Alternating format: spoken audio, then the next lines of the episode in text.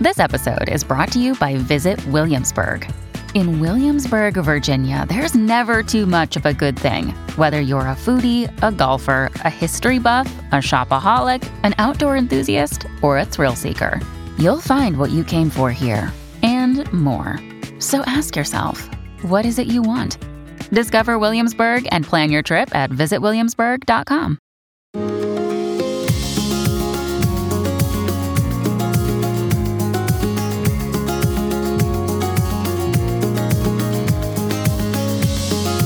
You are listening to the Thoughts from a Page podcast, which is a member of the Evergreen Podcasts Network. My name is Cindy Burnett, and I'd love to talk about books with anyone and everyone. While listening to my podcast, you will hear author interviews, behind the scenes conversations about various aspects of the publishing world, theme discussions with other book lovers, and more. For more book recommendations and a complete list of all of my interviews, check out my website, thoughtsfromapage.com, and follow me on Facebook and Instagram at Thoughts From a Page. In 2022, I would love for you to join my Patreon group. I offer at least two bonus episodes a month and a monthly advanced read and pre publication author chat. For those on Facebook, I host a special Patreon Facebook group where we all chat books. Thanks so much to those who already participate, and I hope you will consider joining us. Before we get started with this episode, I just wanted to say I'm thrilled to pieces to be back, and I hope everybody had time to catch up on some past episodes that they had missed out on before. Today, I'm chatting with Chris Cander about A Gracious Neighbor. Chris is the best selling author of The Weight of a Piano, Whisper Hollow, and 11 Stories. She also wrote the children's picture book The Word Burglar and the Audible originals Eddies and Grieving Conversations. Her new novel, A Gracious Neighbor, was released in July of this year. Cander's fiction has been published in 12 languages. A former fitness competitor and model, she currently holds a fourth Dan in Taekwondo and is a certified women's defensive tactics instructor. She lives in Houston with her husband and two children. I hope you enjoy our conversation. When you need mealtime inspiration, it's worth shopping Kroger, where you'll find over 30,000 mouthwatering choices that excite your inner foodie. And no matter what tasty choice you make, you'll enjoy our everyday low prices, plus extra ways to save, like digital coupons worth over $600 each week. You can also save up to $1 off per gallon at the pump with fuel points. More savings and more inspiring flavors make shopping Kroger worth it every time. Kroger, fresh for everyone. Fuel restrictions apply. Welcome, Chris. How are you today? I'm very well. Thank you so much for having me. I am so glad you're here. I can't believe after all this time, this is the first time you're coming on my podcast. I know. And I'm so delighted because I've been watching, you know, following your success with everything. And so I'm honored to be here and really delighted at how well your podcast is doing in general. You're so nice. And I always enjoy seeing you since we're both in Houston. And you were just recently one of the authors at our literary salon, which was so much fun. And now I'm excited to talk more about A Gracious Neighbor. Thank you. Well, what I usually do is have authors start out by talking a little bit about the book for those that won't have read it yet. So, can you give me a quick synopsis? Yes. So, uh, Gracious Neighbor is set in West University Place in 2019. That's where we both live. And the protagonist is Martha Hale. She's an affable wife and mother, and she is desperately trying to penetrate the social circles of her neighborhood. And she's having a really difficult time, which is making her even more lonely than she already is. Next door, uh, a new build has just gone up and sold. And in moves in the glamorous Minnie Foster, who happens to be a former high, high school classmate of hers. And this, you know, inspires Martha to pick up their would be friendship, but it ends up being trickier than she anticipated because their memories and their realities don't necessarily align. So, but undeterred, pretty soon her preoccupation with Minnie's life and success is becoming an obsession. And she starts to make some very questionable choices and notices a darkness and some shame lurking inside Minnie's perfectly deceptive home. And she realizes that even Minnie's life isn't as perfect as she would think. So, this is really an exploration of the judgments that neighbors and specifically women pass on each other and the ways that we kind of stay on the outside, or some people feel themselves to be on the outside, always looking in. And also the idea that you don't ever really know what's going on in someone else's house. Definitely. We don't know what's happening behind closed doors.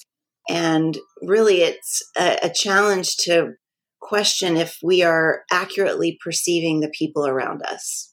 Well, I have talked with you many times about this book, so I know the inspiration, but I would love for others to hear it because I think it's really interesting.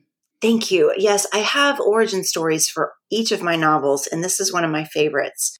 So in 2019, in December, Sasha, my daughter, who was then a college uh, or a senior in high school at a women's only college prep school, handed me a, a stack of pages and said, Mom, you've got to read this. And it was a 1917 short story written by a woman named Susan Glaspell, uh, the most famous Pulitzer Prize winner that you've never heard of. It was called A Jury of Her Peers. And in the story, a farm wife named Minnie Foster Wright has been taken to jail for the possible murder of her husband. And the sheriff, the county attorney, and a male neighbor arrive at their lonesome country residence to look for a motive and evidence that will convict Minnie of this crime. And accompanying them are two women who've been brought along to collect some of the personal items to deliver to the accused. And those two women are Martha Hale, who is the neighbor's wife and friend to Minnie Foster in childhood, and then the sheriff's wife, Mrs. Peters.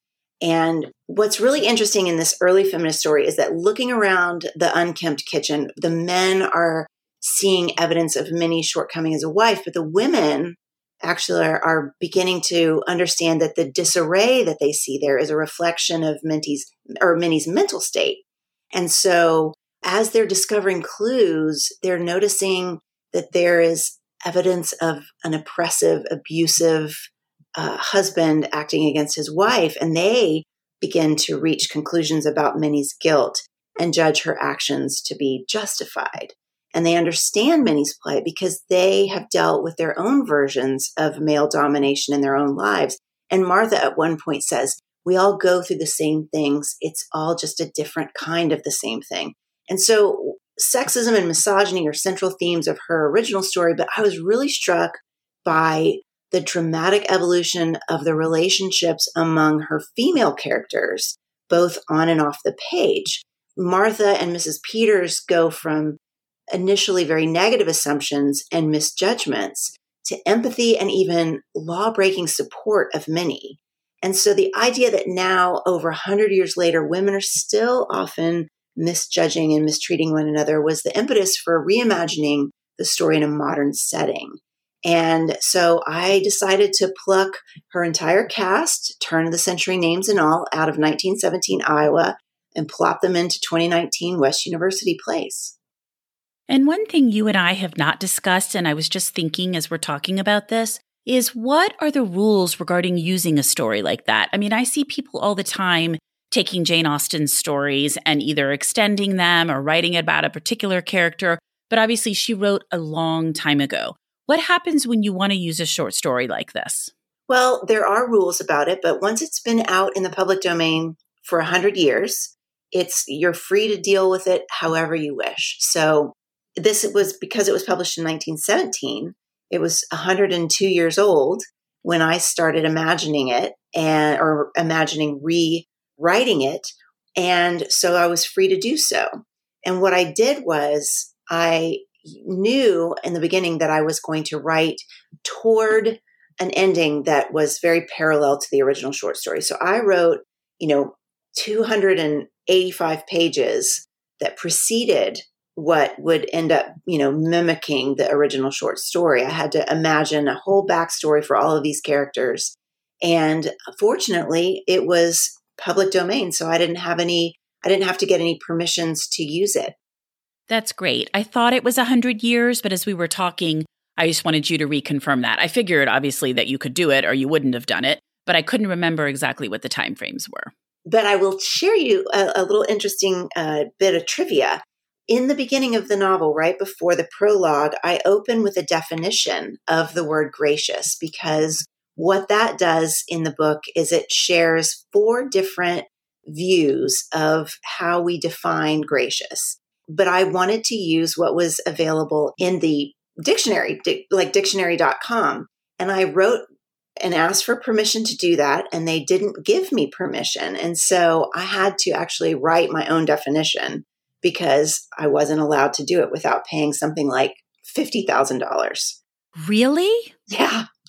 So you can't just take a definition from Merriam Webster or dictionary.com or whatever and put it into your book. Not unless it's over 100 years old.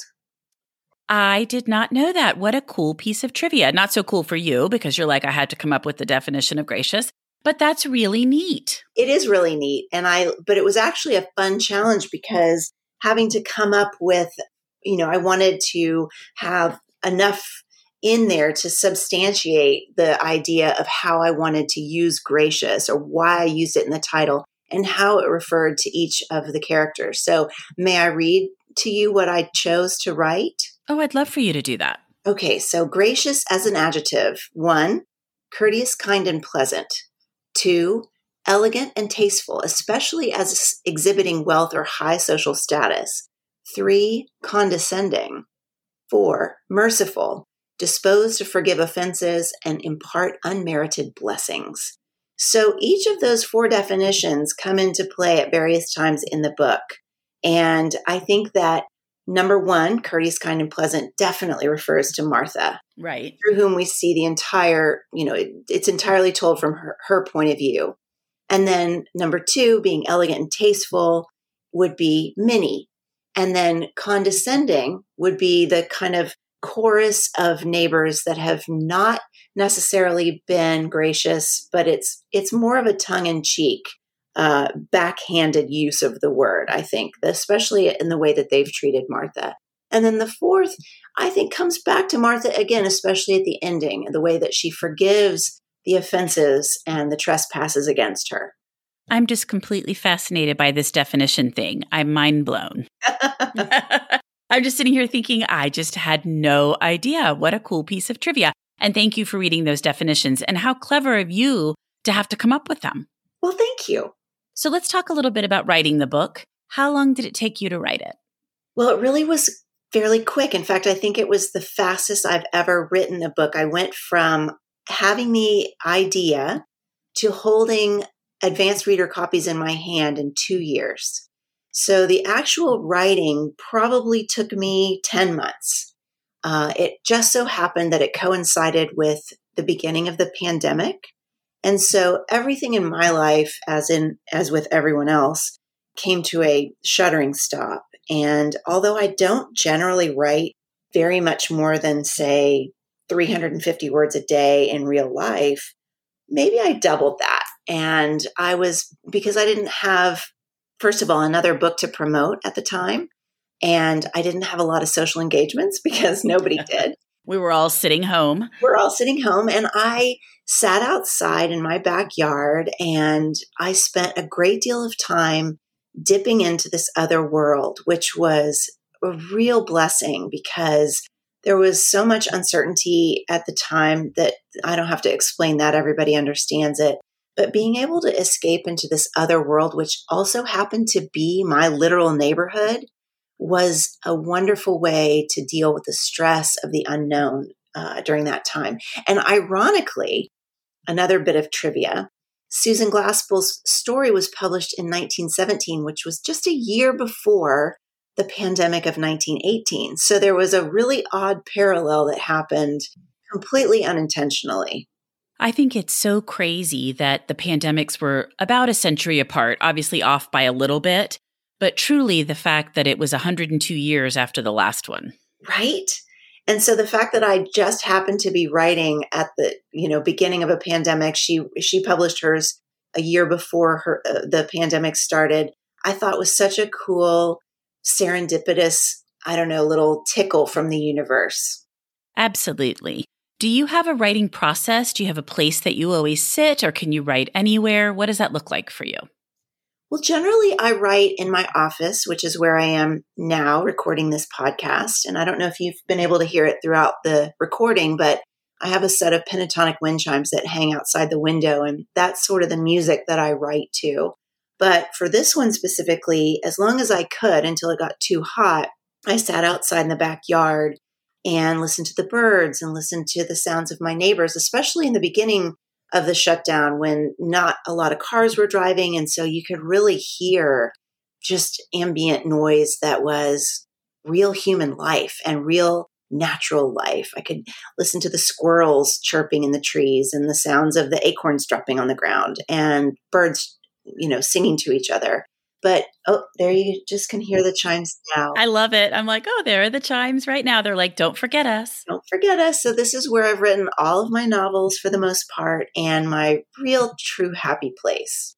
But as far as a process goes, I don't have a very strident one. I just have a pretty modest but, you know, achievable goal of writing about, you know, 300 words, 350 words a day I don't have to exceed that, but I really try not to fall short of it on a daily basis. And of course, I allow myself vacation time and weekends off. And if some family emergency or sickness happens, that's fine. But it's allowed me to be consistently productive and to, you know, I've, I'm now writing what will be my seventh novel. I have one that's unpublished completely and one that has been partially published in audiobook format through audible.com as originals. They're just two of the chapters, two of the eight chapters have been published that way. But this, the one that I'm working on now will be my seventh. And, and that, you know, small daily goal has really served me well. Well, so many authors have commented that if you let it go for too long, it's really hard to get back to it. So I think your point of writing even just a little bit every day prevents that from happening.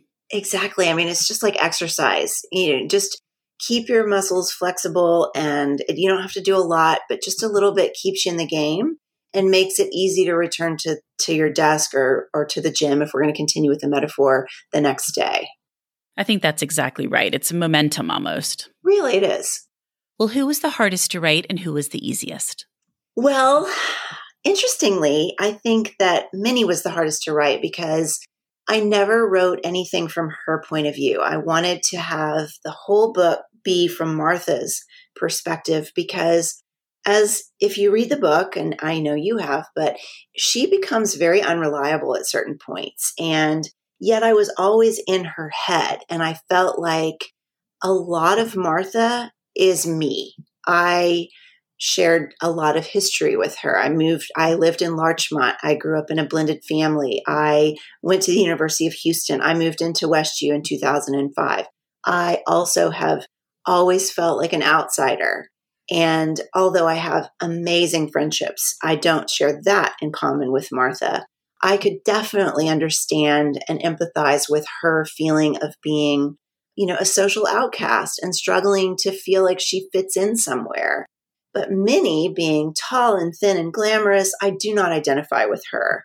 And I didn't know exactly what she was feeling at all at, at any point in time. I just knew how Martha felt about her. So it was a challenge to write her in an empathetic way, not identifying with her and not really being able to get into her mind because none of the chapters were written from her point of view and really writing her from someone else's point of view. So it's not even like it's from a neutral third party narrator or just a normal third person, but from Martha's perspective instead. Exactly. I mean, it's like looking through, you know, double paned windows or some other kind of lens that was a filter because I, I had to um, know the entire time that it was Martha's view that we're seeing this, you know, through, that we're only understanding or misunderstanding Minnie because of how Martha sees her at any given point. Her own perspective and the things that she is slowly getting wrong some of the time. Absolutely. Well, who was the easiest? I think the easiest was Martha because of, as I said, I could identify with so much of her history and the experiences that she had socially. And I really grew to love her. I think that although she makes some you know, really hyperbolic and exaggerated choices. Um, and I did that for the sake of fiction and for, you know, drawing a, a point, you know, to illuminate the point that I was trying to make. I made Martha do some pretty crazy things. But I felt like throughout the entire novel, she was consistently striving. She was trying to do right by her neighbors and her family, and she was desperately trying to become a helpful person, a helpful member of society. And I fell in love with the fact that she was kind of fumbling her way toward all of that. And so she was easy to write, hard to write at times too because of the choices that she made, but I I just felt such a connection to her. Well, I think it's interesting too when you're in high school and middle school and you've got all the girl drama and you're thinking, I'm going to grow out of this. And then you get to be an adult and you realize you never grow out of it. Some people are always mean girls. And so it's interesting to try to explore those dynamics sometimes, I think. It really is. I mean, that was so striking to me because I I graduated high school early. I mean, I actually technically quit, but I had enough credits to graduate and went to college because I just felt like such a misfit in high school and thought, if only I can get to college, I'll feel better. I'll find my tribe. And then I graduated from college without having found that. And I started my professional career and I didn't find it. And really, it wasn't until I was in my 40s that I found my tribe. And I, I found them here in West U in the setting of this novel. And I feel so blessed because I don't know if it was just, you know, coincidence or maturity or just letting go of expectations on my part, but I found not just one, but several groups of really amazing women that fulfill my life and heart in such important ways. And and poor Martha is still out there trying to do it.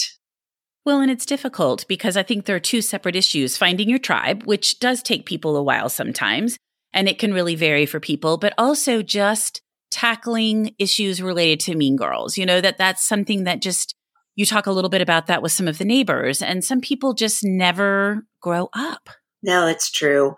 And I wonder, you know, what pain may have they've experienced in their lifetime that prevents them from growing up and, and forces them to continue to behave in a way that resembles a mean girl. But you're right, they're out there and they're right around us sometimes.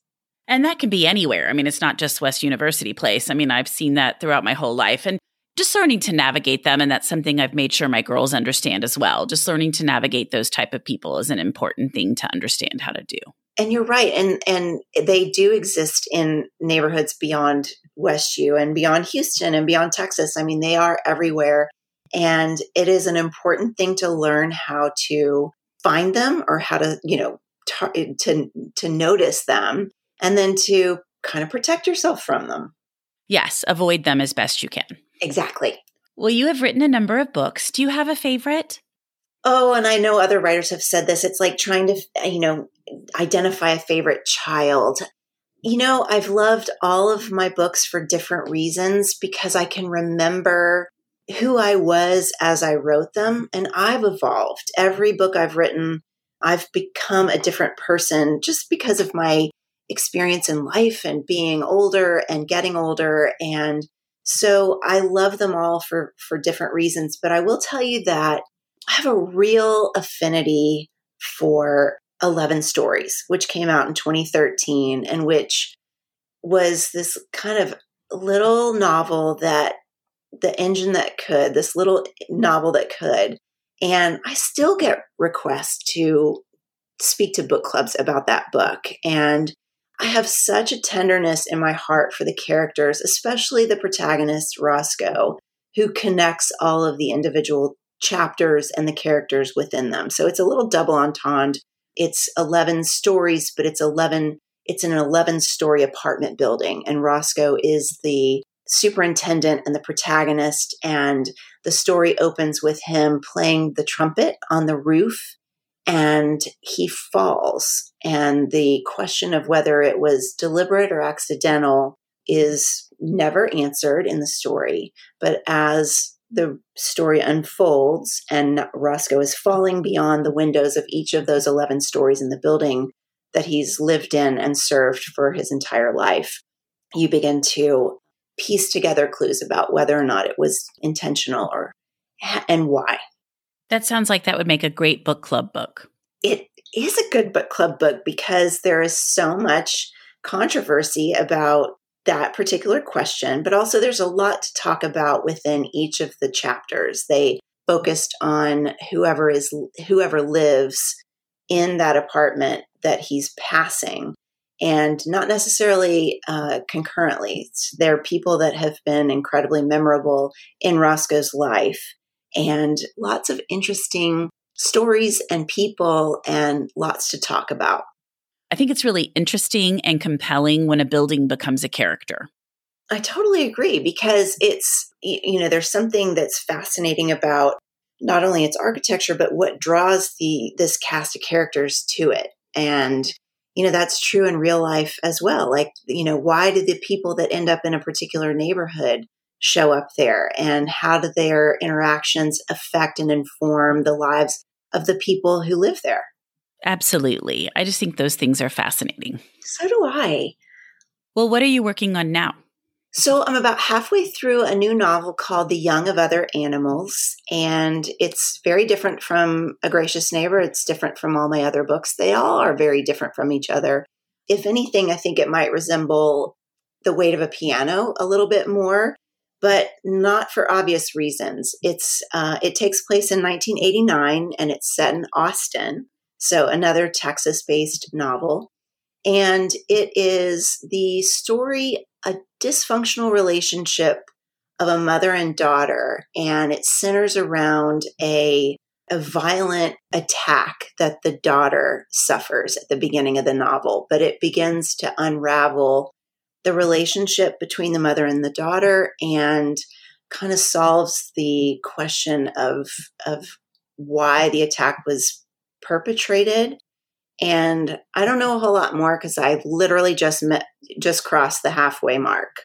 So I have some ideas, but I don't know exactly. I never know how they're going to turn out because I don't like to think too far in advance. I like to think about, you know, a chapter ahead, maybe, and then just see where the characters and their stories take me.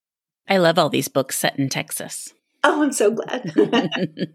It's always so much fun to read about your home state, I think. I think so too. And, and it's funny that this is the first time I've done it. I don't know why it felt safer to write about places that I didn't know as well. Um, and I'm just now feeling confident or comfortable setting them in my own backyard. Well, and that raises another question. Have you had a lot of friends and neighbors say, Oh, I see myself in this character? Oh, is that so and so in that character? in a gracious neighbor? Well, I know that there was a lot of concern, a lot of buzz around it, you know, before the before the book was released, but I will assure everyone that it is not based on any actual people, any coincidences or any, you know, similarities are purely coincidental.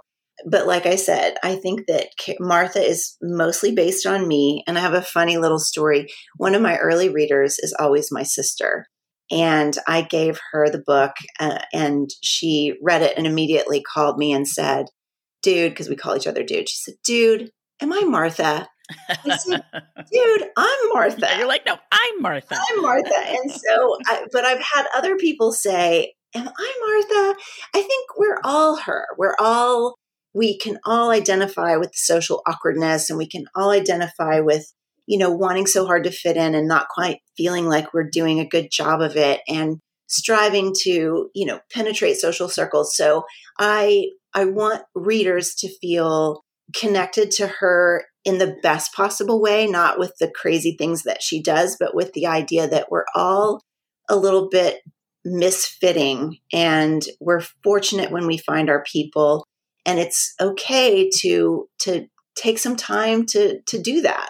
Um, it's okay that we don't always fit into the social circles that we're thrust into, and yet we should always. I feel that we should be more empathetic about the people that are sitting by themselves at the lunch tables, and we should try to embrace those people because we're embracing younger versions of ourselves. Nobody likes to be sitting by themselves when everybody else is chatting. So I always try to turn that around if I see someone else doing that and encourage them to join me because it's no fun to be the odd person out. It's definitely not fun. And I know very painfully what it feels like to be the one sitting alone. And I think that's something that I have really tried to impart to my children as well, because I think it's so nice to learn that at a young age that it never hurts to be kind. It's always so much better. Always so much better to reach out and make a connection because I think that's what we all want in life. I mean, that's why we read. That's why life is meaningful is for the connections that we make. And keeping people separate or feeling separate in our own hearts is is never the way to go. And I think that it's always surprising because you can find a lot more connections with people than you think you will. So if you just go and try that, you'll end up being like, oh, we have this in common, or we have that in common, or you learn something. I mean, there's just no downside, only upside. Only upside. I totally agree with you. And what was it like to have your book in People? Oh my gosh, that was so cool. I opened it up and I was like, oh my gosh, this is so exciting. I was so excited because I, you know, my publicist gave me a hint that it might be coming out in People. And, you know, there obviously is a chance that it wouldn't happen, but she told me that the editor in chief and the books reviewer really loved it. And so I was so thrilled to see it there because, you know, people read people. I read people for years, like through high school and college and law school. And after that, I mean, I had a subscription forever. And finally, when my kids were young, I canceled it because there was no time to read anything. And I had not had it for a long time. But then I started getting involved in all the book stuff again. And now I really follow which magazines pick which books. And I really enjoy seeing that. And in the midst of all of that, we had a subscription to something else. I'm not even sure what it was. And it got converted to people because whatever the magazine we subscribed to was, which I think was something my parents had gifted us, no longer existed. And so they converted it to people. So I'm thrilled to pieces because I'm enjoying people again. I open it up immediately to the books. And as soon as I go through the books, which I'm excited to see, then I go to all the TV shows because there's so darn many TV shows these days trying to figure out what to watch, you know? So I'm thrilled that I have people all over again. I feel like I've come full circle. It's a fun magazine. I mean, I love it. I love, you know, I admit it. It's it's not uh, you know, intellectual fare, but it is very entertaining and it's super fun to see recommendations like you said for TV and movies and certainly books and I'm just delighted that they chose to put a gracious neighbor in. Me too. It made me smile when I opened it up. Thank you. Well, before we wrap up, what have you read recently that you really liked? Oh, let's see. So I was asked to blurb a couple of books, both of which I absolutely loved and I think readers should be on the lookout for. One was Still True by a woman named Maggie Ginsberg, and I think it's coming out in September.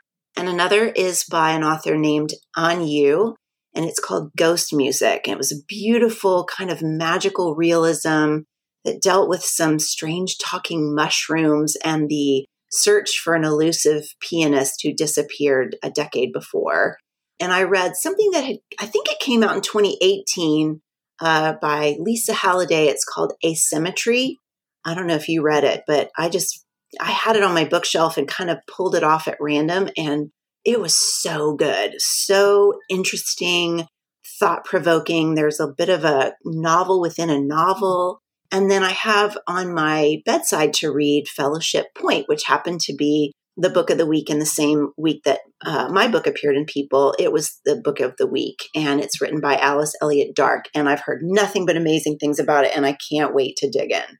I know. I was so excited to see it right beside your book because I've heard nothing but great things about it as well. In fact, Valerie Koehler just recommended it in that Wall Street Journal article where they polled all these different booksellers about great books to read this summer and that was her selection. So I've started it. It's so big. So I need to get back to it. It's very good. I just keep getting interrupted with other books.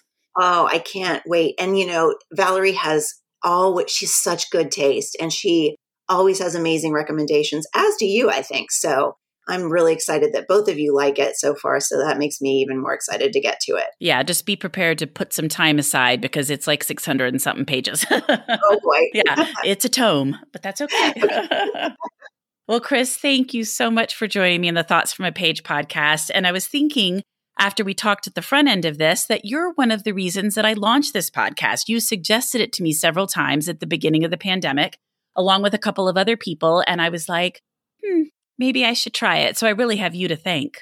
Oh, and I'm so glad that you did because I've loved that you've just thrown yourself into the book world with such enthusiasm and you're so good at it. And I love that people are recognizing your contributions and taking your recommendations. And I love that people are listening to the podcast. You do a beautiful job. And I'm so grateful that you asked me to be here with you today.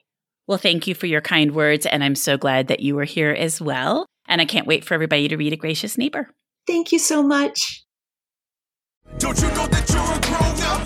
I'm a grown up. Me too. Yep, me too. But you know, these days being a grown up can really suck. Luckily, we're grown ups who grew up in the coolest generation. We had video arcades. And also some of the best TV and movies ever made. We lived the origin of awesome consumer electronics. The list goes on and on. Yep, Generation X. exactly. And we're Gen X grown up. Every week, the Gen X Grown Up podcast explores media, tech, toys, games, and more from both yesterday and today. through the eyes of Generation Xers who absolutely love that stuff. You can find us on iTunes or wherever you get your podcasts. Or find us on our website, genxgrownup.com. Life sucks as a grown up. All right, I think that was good enough? I, I hope so, man. I'm tired. Who listens to a promo on a podcast and then goes and listens to a different podcast? right. I, I, I've never done it. right. Thank you so much for tuning in today. I really appreciate your taking the time to listen to my podcast. I want to quickly share about this wonderful company I am now partnering with. I am always looking for entities that promote and highlight books and recently came across Book Clubs, a company who provides all sorts of resources for established and new book clubs, as well as individual readers. My own personal book club recently signed up on Book Clubs, and the group has been impressed with all of the great tools the site and app provide. The Book Club's website is linked in my show notes, and I hope you will check them out soon. Also, if you like my show, I would be so grateful if you would tell everyone you know about it and rate it on whichever platform you listen on. It truly makes a huge difference and really helps the show grow. The book discussed in this episode can be purchased at my bookshop storefront, and that link is also in the show notes. I hope you will check out some other Thoughts from a Page episodes and have a great day.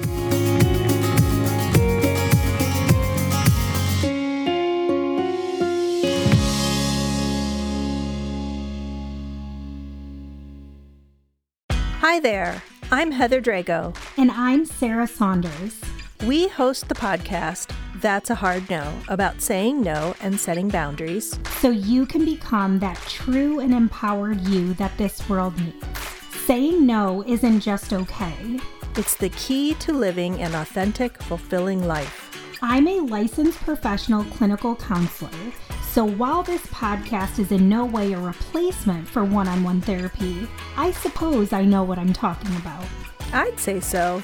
We talk about learning to say no and set healthy boundaries and how it impacts mental health, physical health, relationships, parenthood, and more. Subscribe wherever you get your podcasts and visit our website, hardnopodcast.com. We're here to help you find your no and say it unapologetically. That's a hard no.